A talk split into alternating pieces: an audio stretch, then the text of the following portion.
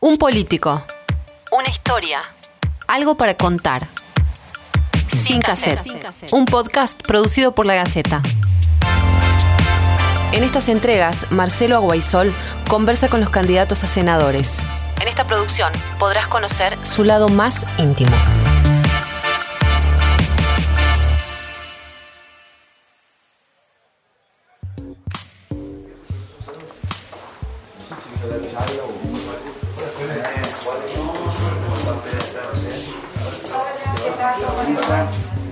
Hola, ¿cómo estás? Cortaditos, puede ser.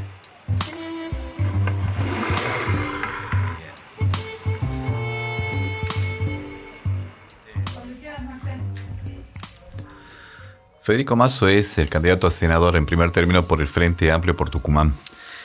Y, y en esta charla vamos a tratar de, de, conocer un poco más allá del candidato, sino la persona de Federico, que muchos lo, lo relacionan con, con, un tipo que está permanentemente en la calle, este, eh, militando, este, eh, a, ayudando este, desde Libre del Sur este, a, a, a cuánta gente se le cruza en el camino.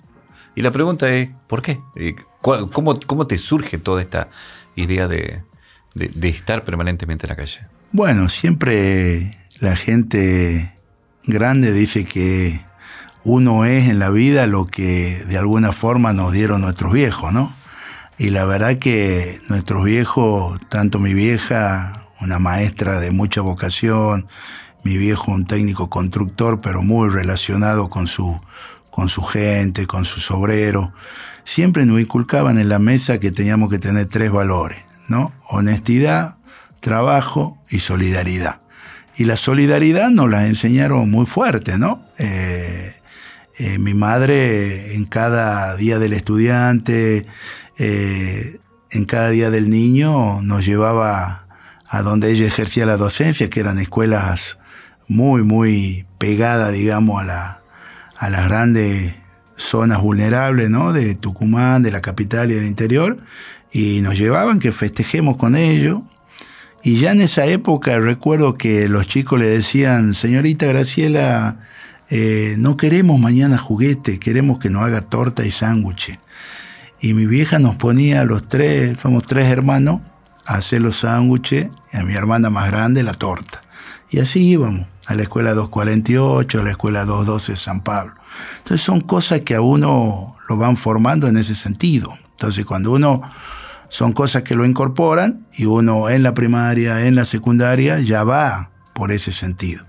Y cuando nos ha tocado una, una situación del punto de vista generacional, estar en la secundaria, en la recuperación de la democracia, eso hizo también que me involucrara primero de lo social y después de la política. Y viviera ese momento tan importante que, que, ha sido la recuperación de la democracia y la participación en ese momento como joven en la recuperación y después la puesta en escena de lo que fue recuperar y hacer justicia de lo que fue la dictadura en, en la Argentina. ¿no? ¿Alguna vez sentiste impotencia por no poder ayudar a alguien, por este, ver que la adversidad estaba frente a frente a vos y decir, no tengo los medios para sacar a, a estas personas de, de, de, esta situación de vulnerabilidad que tienen? Sí, eh, la he sentido, eh, sobre todo ejerciendo la, ejerciendo la, eh, la función pública, ¿no? Muchas veces, más allá de, del compromiso de uno, es tal la situación que había hace 15 años y que hoy se ha profundizado, que muchas veces te da mucha bronca saber que se pueden hacer grandes cosas, pero que en ese momento no tenés las herramientas para hacerlas. Eh, vos decís, vos sos una persona que camina. Por ejemplo, acá muchos hablan de pobreza, pero no saben, por ejemplo, que un chico que no tiene baño, y que logra tenerlo, pasan seis, ocho meses hasta que se acostumbra a usar el inodoro. ¿Y por qué? Porque durante seis años, tres o cuatro, hacía la pila caca al borde del suelo. Cuando vos lo subías 60 centímetros, el, chico tiene miedo, entonces tiene que hacer un proceso con una psicóloga. Y muchas veces eso eh, no está en la, eh, en el día a día ni del sistema de salud ni del, ni del Ministerio de Desarrollo Social, por poner un ejemplo, ¿entendés? Eh, muchas veces se habla de la pobreza, pero no se sabe lo que significa para, para una familia tener o llegar a tener agua potable, a tener una ducha. Yo me recuerdo algunos pasos por mi gestión pública cuando le decía a los funcionarios, abran la ducha y van a ver que el chiquito no sale durante una hora y porque estaba acostumbrado que a, bañarse con el tarrito y muchas veces con agua fría. Entonces, bueno, son las cosas que nos enseñan en el estar, digamos, ¿no? Y la verdad que esas son las cosas que a uno hoy, cuando ve gastos muy fuertes, ¿no? En la política, en el clientelismo, en otras cosas, yo siempre planteo qué es lo que se podría hacer con ese dinero para generar dignidad.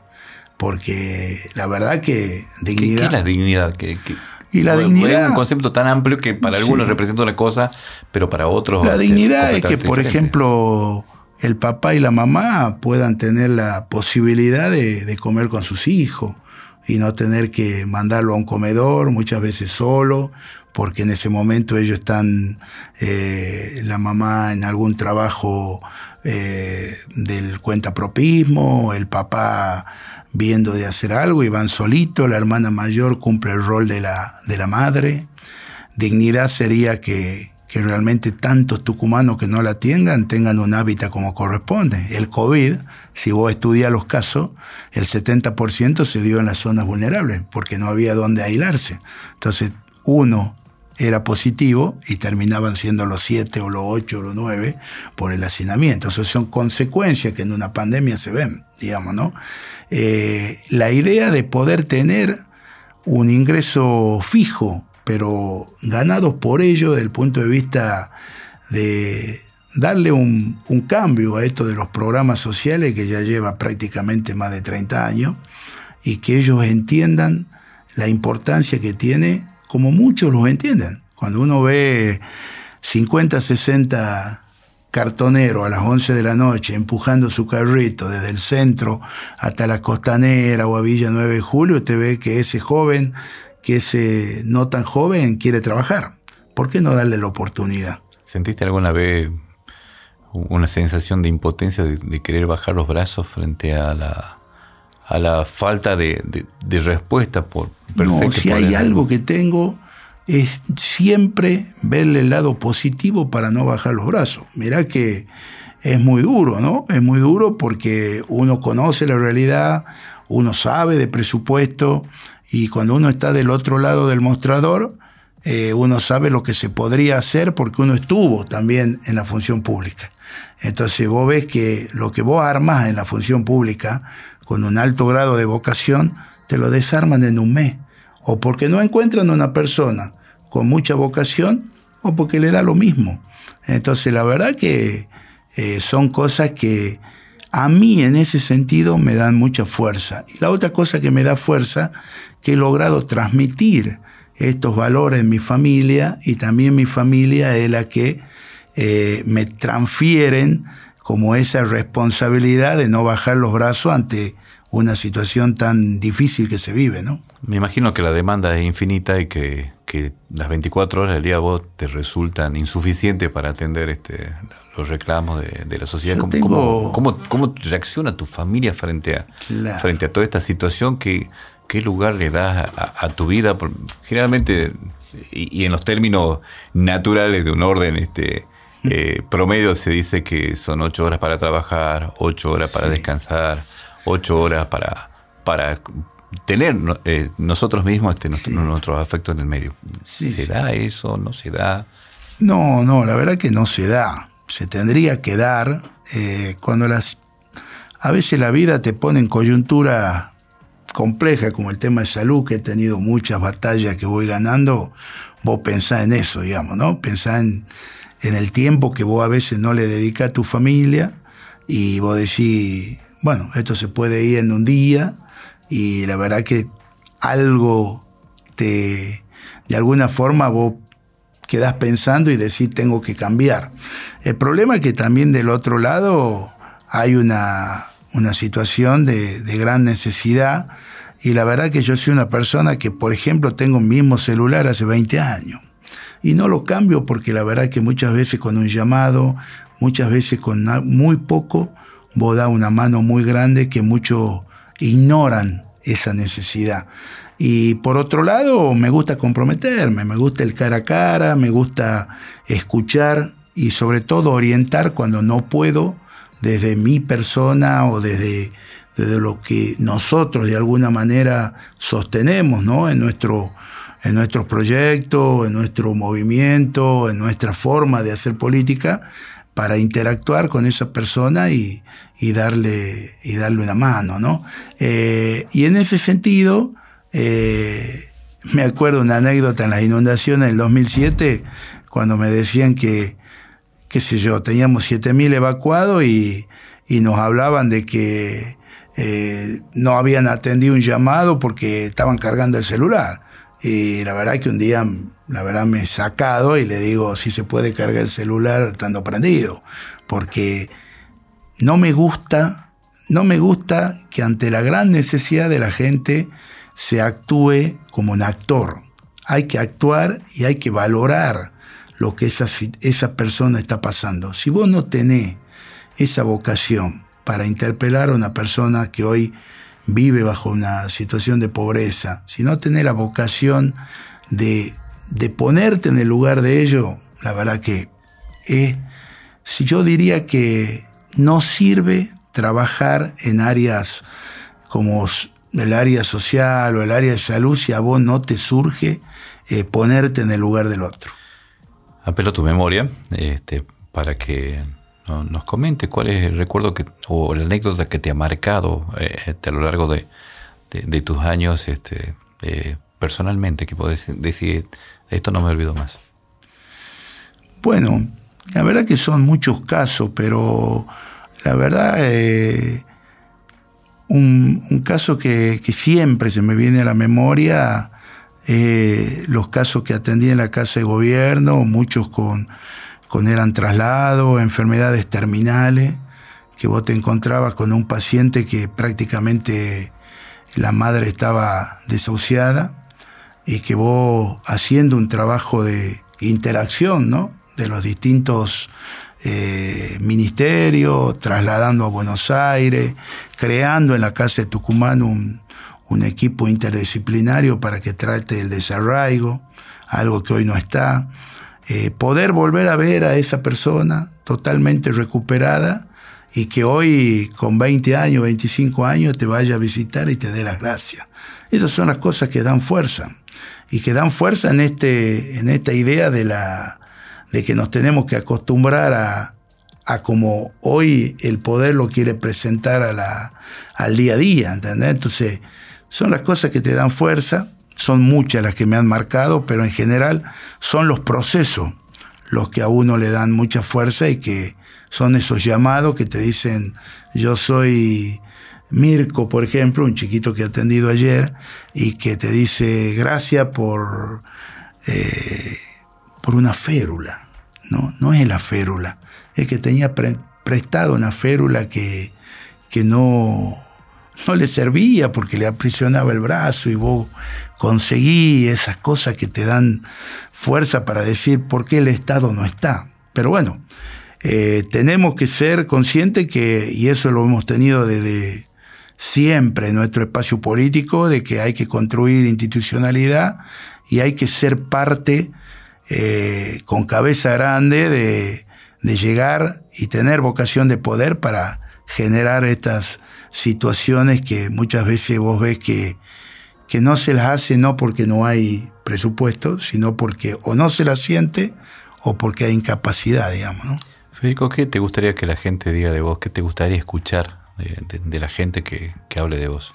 La verdad que la gente en general yo siempre le digo a mis hijos que en la política o en general eh, me pueden decir muchas cosas, pero una de las cosas que no me pueden decir o acusarme de deshonesto, y eso para mí es algo muy importante en los tiempos que corren.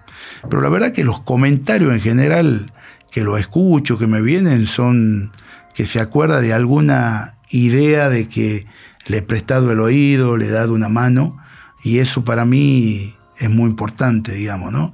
Eh, la gente no hay que subestimarla. La gente desde la crisis del 2001 acá ha hecho un proceso y no se olvida. Cuando vos atendés un teléfono a las 2 de la mañana, cuando te acercas a que le garanticen un servicio de sepelio a una persona que se ha quitado la vida por el consumo problemático y está tirada en una cama siete horas, una persona que no se olvida, como la mamá de, de Antonella, una chica que la atendía en la gestión en el 2006-2007, que había tenido desgraciadamente un problema cerebral a función de haberse quemado en un brasero y que, bueno, dimos todo para que se recupere. Y en un momento hace una infección y me llego al hospital de niños a las 4 de la mañana. Teníamos una, una farmacia abierta a las 24 horas para las cosas de urgencia y hablo con el médico y el médico me dice, mire secretario, no hay nada más para hacer por Antonella. Y le digo, pero... Y me da un... como que lo veo dudar y me dice, lo único que podríamos probar es un antibiótico que ha salido ahora, pero que es muy, muy caro. Y yo le digo, no, me, no dude, recétemelo. Y me lo, me lo receta, eh, llamo a la farmacia, llevan los antibióticos y Antonella vivió tres meses más. Digo, eh, o sea, quizás en ese momento, ante la gran necesidad que hay, ahora, hay cuestiones en las que si vos realmente te comprometes, estás, poder no solo salvar vidas, sino contener lo que significa una madre ver que se le va un hijo, ¿no? Elegime una frase para cerrar este, que, te identifique o que, o que sientas que, puede marcar tu, tu carrera a mí me identifica una frase que eh, es muy importante y que dice que sentir la injusticia que le pasa a cualquier persona en cualquier parte del mundo eh, es la cualidad más grande que tiene que tener un, dirigente político. Creo que eso es lo, lo que me engloba a mí y es lo que me interpela cuando veo tanta injusticia en la calle y que quiero estar, muchas veces no llego, pero que hay que estar, porque creo que somos un país que nos merecemos, un país y una provincia que nos merecemos vivir mucho mejor de lo que hoy estamos viviendo. ¿no? Federico Mazo, muchísimas gracias. No, muchísimas gracias a vos. Una producción original de la Gaceta Podcast. Entrevistas, Marcelo Aguaisol. Presentación, Carolina Cerveto. Producción, Alejandra Casascao y Marcelo Aguaisol. Edición de sonido, Emiliano Agüero Cortés. Para conocer más sobre las elecciones legislativas 2021, ingresa a lagaceta.com.ar.